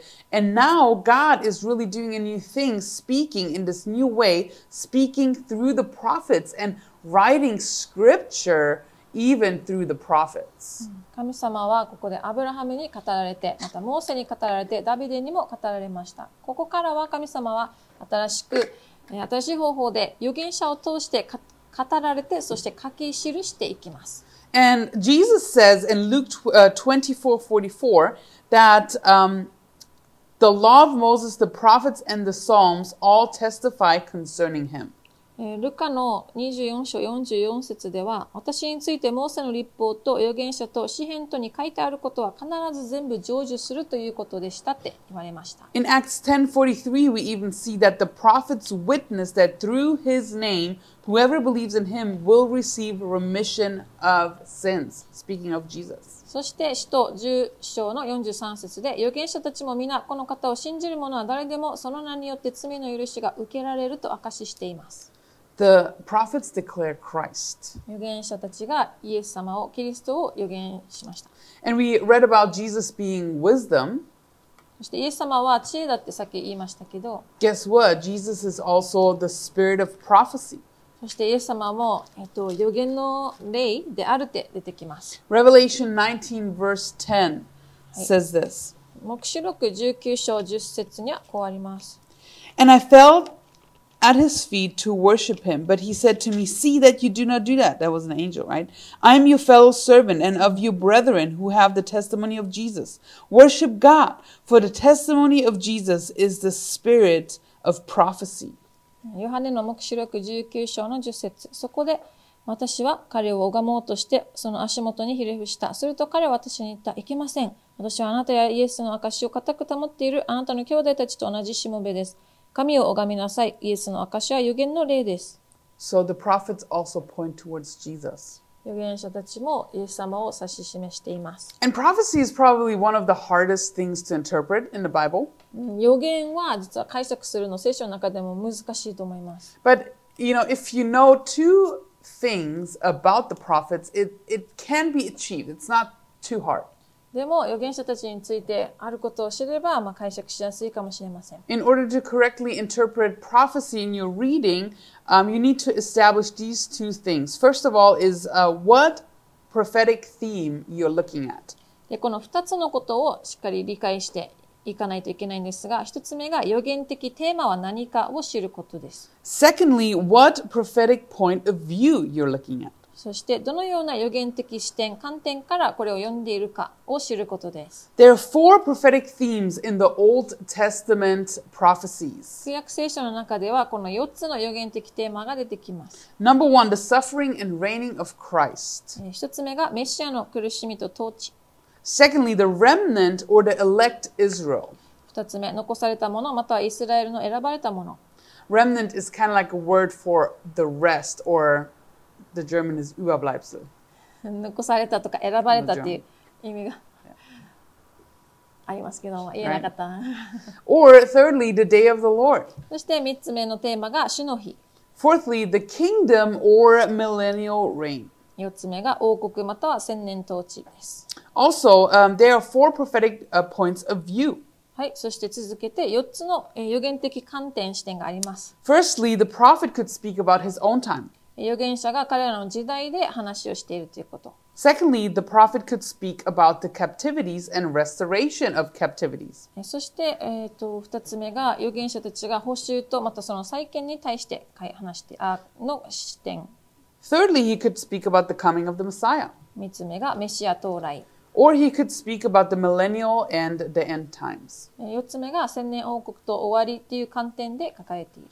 You know, and Jesus actually reads prophecy in the New Testament and does exactly that. He distinguishes um, what he reads. えーそして、イエス様はこの旧約聖書の預言を読んで、その通りされます。 Please turn to Luke chapter 4. We will be there briefly, but I want to point out some things. ちょっと一緒に読みたいので、ルカの4章を開いてください。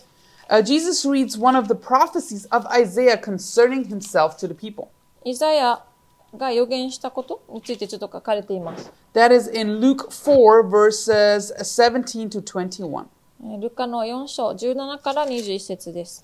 And he doesn't quote the whole prophecy of Isaiah, but only what would be fulfilled, what was fulfilled in front of the listeners at that point. えーここでイエス様はこのイザヤの預言全部を読み上げたんじゃなくて、えー聞いてる人の目の前で成就したことだけを引用しました。 Look in Luke, Luke 4, verse 17, real quick. 10えー4章17節見てください。 It says that he was handed the book of the prophet Isaiah, and he had opened the book. He found the place where it was written, 18, The Spirit of the Lord is upon me, because he has anointed me to preach the gospel to the poor. He has sent me to heal the brokenhearted, to proclaim liberty to the captives, and recovery of sight to the blind, to set at liberty those who are oppressed.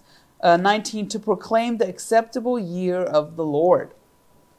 はい。えーじゃあ17節から19節まで。すると預言者イザヤの書が手渡されたので、その書を開いてこう書いてあるところを見つけられた。私の上に主の御霊がおられる。主が貧しい人々に福音を伝えるようにと私に油を注がれたのだから。主は私を使わされた。囚われ人には斜面を、盲人には目の開かれることを告げるために、虐げられている人々を自由にし、19種の恵みの年を告げ知らせるために。Then in verses 20 and 21, Jesus closes the book and says, This is fulfilled in front of all of your eyes. うんそして20節、21節ではその書を閉じて、あなたの、うん、あなたの目の前であなたが聞いた通り実現しましたって言いました。Uh, turn to Isaiah 61. This is actually the whole prophecy that Jesus uh, only read half. はい。それを踏まえて Half of.、イザヤ書61章を開いてください。イエス様は実は半分だけ引用しています。 He's God, he can do that.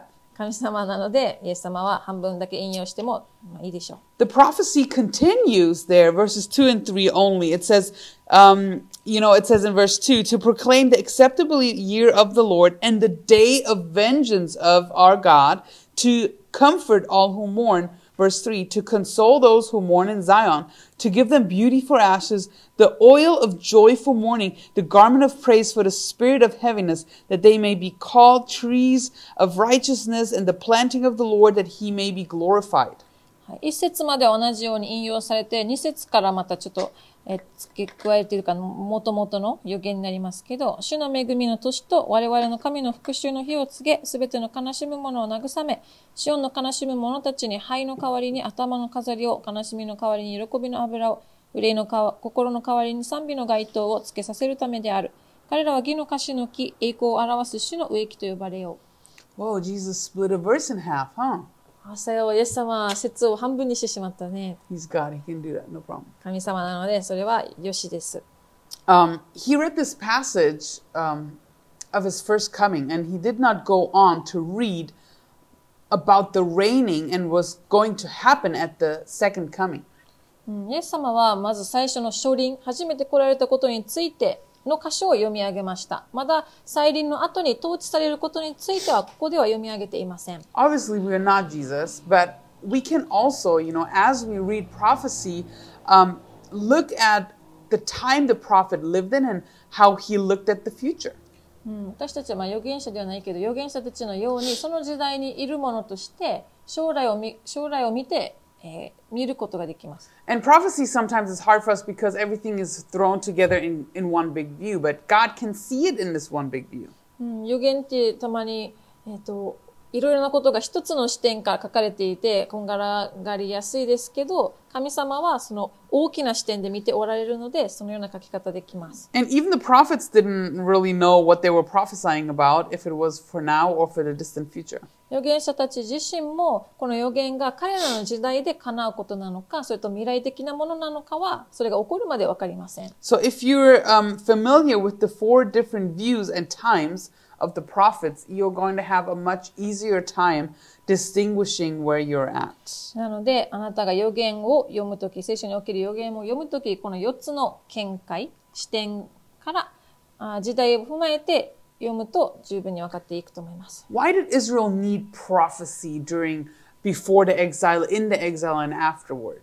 えっ、と、えっ、と、追いだ、その力、追い出された、出される前、出されているとき、また戻ってくるとき、なぜイスラエルには預言が必要だったか。You know, we all know that their big problem was sin and they needed to be restored. They needed to be healed from that sinful heart and they needed just promise of reconciliation. イスラエルにはもちろん罪があったので、その罪を正さないといけなかった。そして神様との関係、修復、和解が必要でした。And um, the prophets really yearn for that. They talk about judgment of sin and a yearning for a new heart. えそして預言者たちは特にそのことに重きを置いていて、本当に心を神様に委ねないといけない。また、新しい心を受け入れる受けられるように、修復、和解が必要だって訴えてきました。Ezekiel 36 is really a key there when it comes to just like an aspiration for a new heart and a new covenant. エゼキエル36章では、この新しい心、新しい契契約、約束について言っています。Time to read something.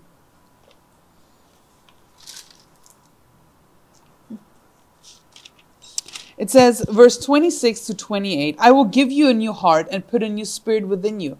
I will take the heart of stone out of your flesh and give you a heart of flesh. I will put my spirit within you and cause you to walk in my statutes, and you will keep my judgments and do them.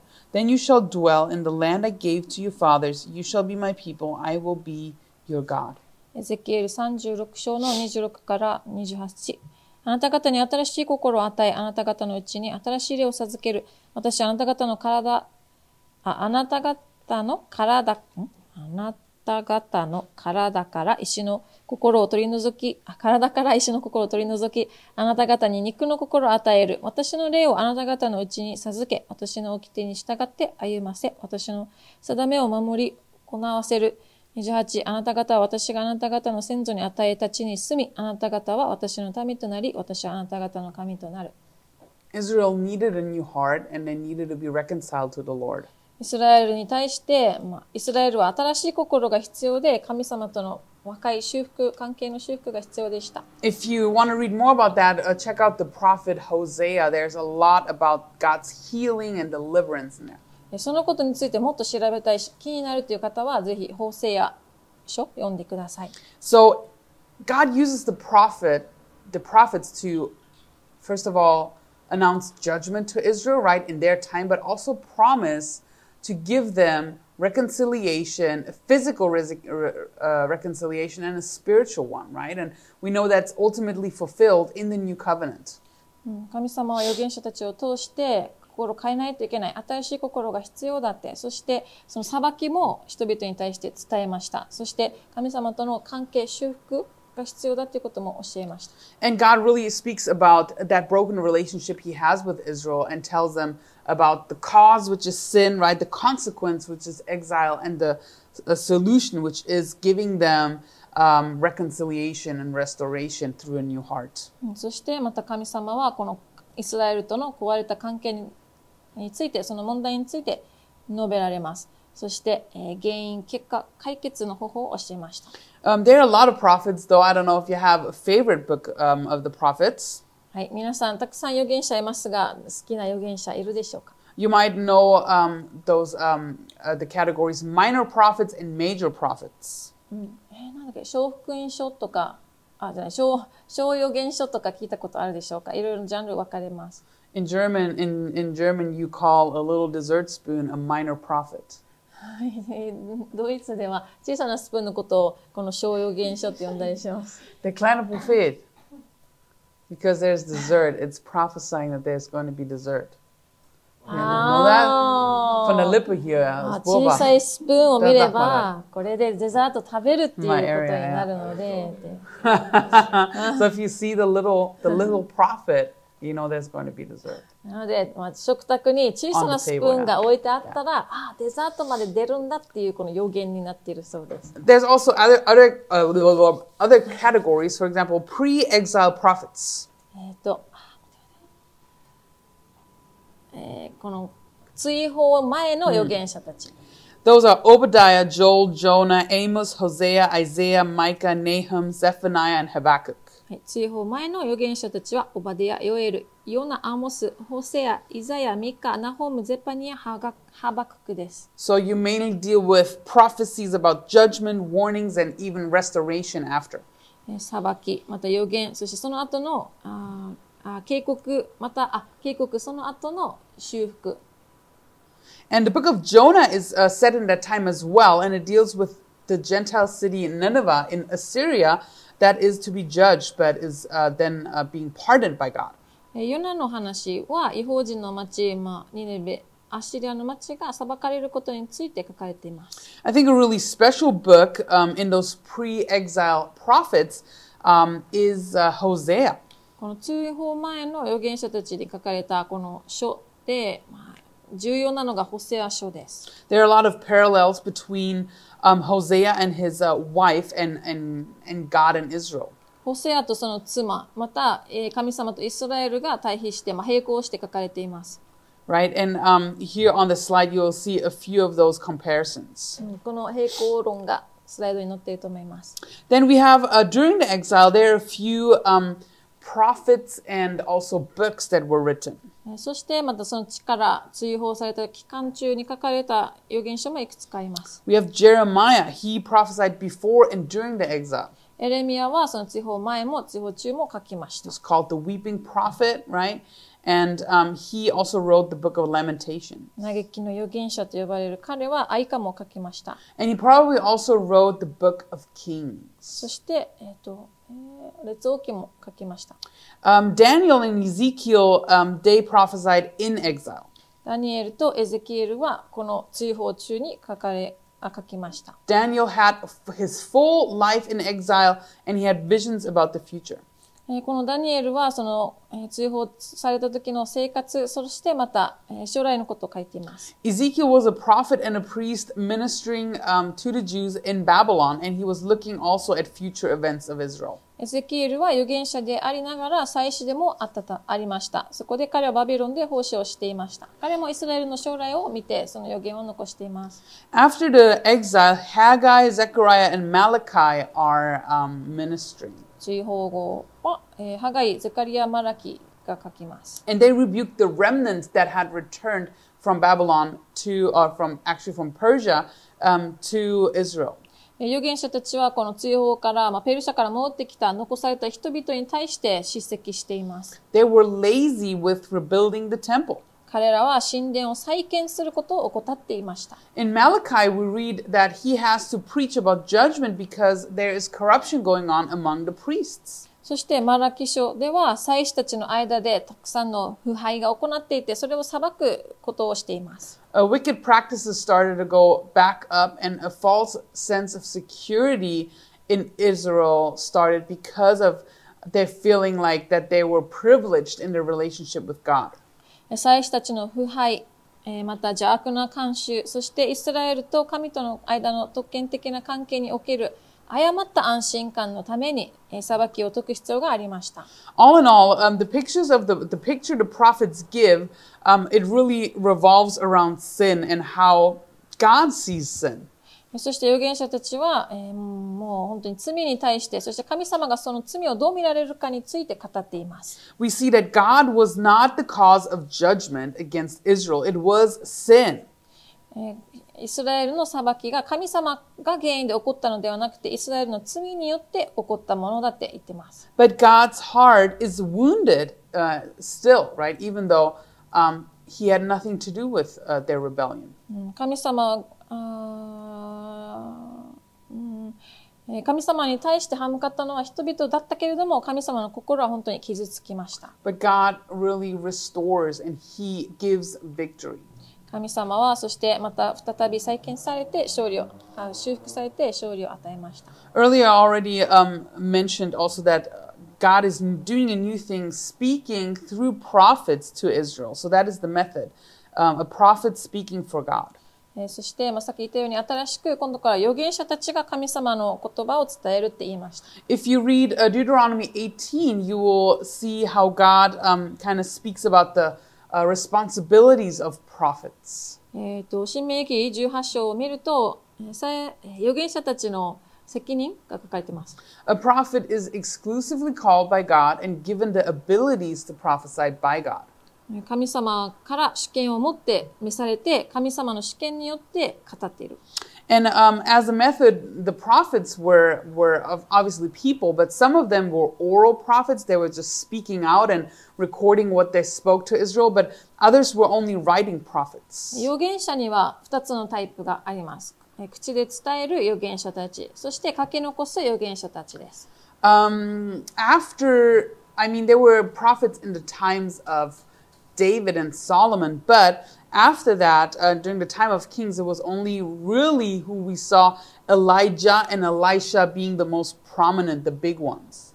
えーダビデと、まあ、ソロモンの後の時代の預言者たちは、えー で活躍した主な預言者たちはエリアとエリシャです。And the writing prophets started about 90 years after the division of no- northern and southern kingdoms. 口で伝えた預言者がエリアとエリシャで、そして書き残した預言者たちは北と南イスラエル王国が分裂して90年後に始まりました。So some prophets were ministering to the north, to Israel, and some prophets were ministering to the south. And they were writing their letters, right? I'm going, man, I'm going to write a letter.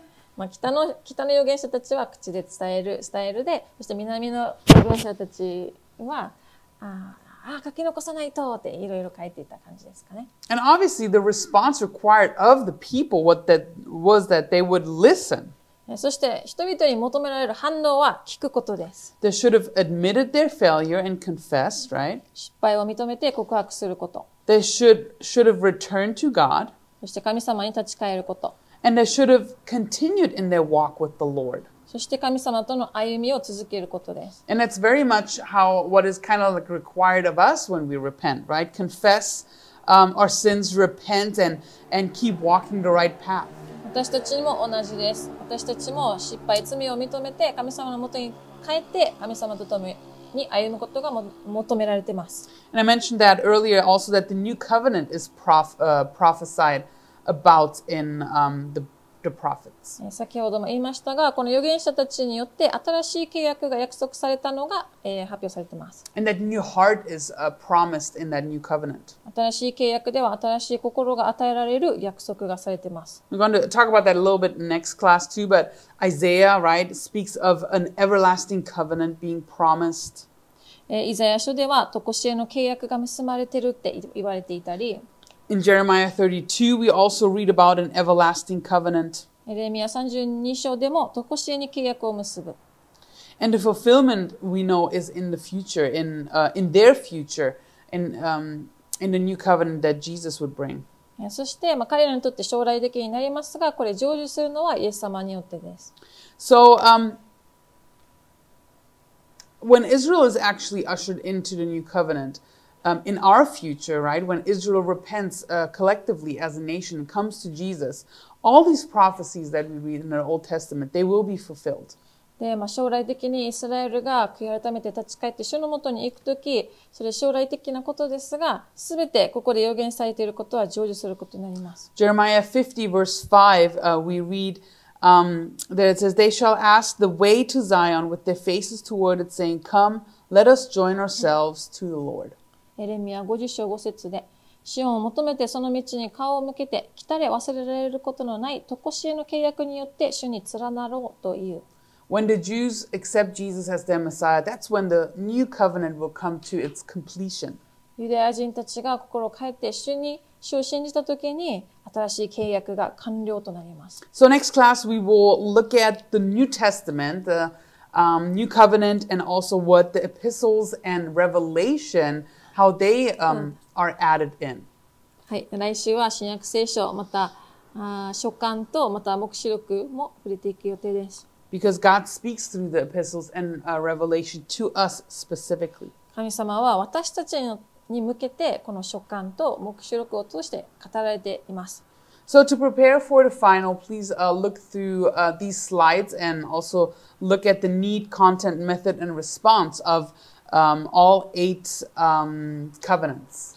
はい。えー、となので、まあ、期末テストのためには、このスライドをよく見ておいてください。そして、この、あーこの形式、必要、内容、方法、反応っていうのを、それぞれの契約ではどういう内容なのかっていうのを把握していてください。And we haven't looked at the last, the eighth one yet, right? The new covenant. But um, yeah, give me a couple of days and I'm going to let you know what you need to know for the final concerning our last class. テストにも出てきますが、その8つ目の契約、新しい契約については、また穴から指示がありますので、それを待ってください。 Also, I want to give you guys the opportunity in next class to, um, yeah, well, we can discuss some questions you have or some topics you guys want to talk about, go deeper into it. So please let me know before Sunday what you guys are going to, what you guys want to talk about.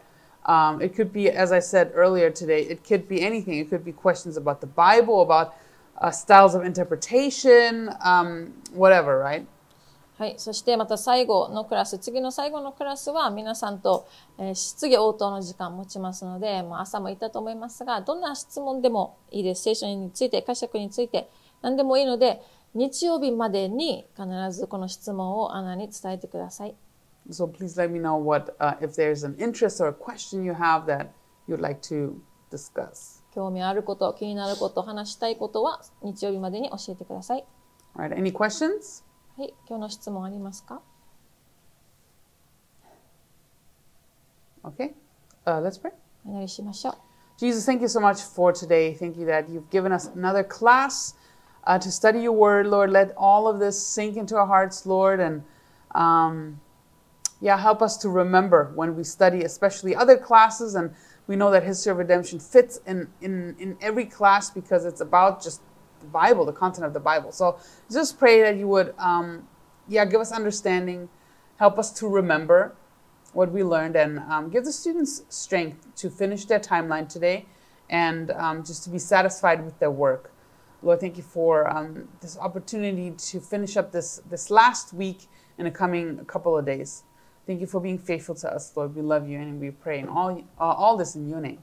神様、今晩も学べる日を与えてくださりありがとうございます。そして、あこの贖いの歴史は今皆さん学んでいるクラスに当てはまる、それぞれに当てはまる箇所がたくさんあると思いますので、すべて学びながら、まあ、こんがらがったりすることなく、はっきりわかりますように、そしてあなたからあー語られるものがありますように、一人一人の上に、うんあなたの祝福と恵みがありますように、イエス・キリストの皆によってお祈りします。アーメン。Amen.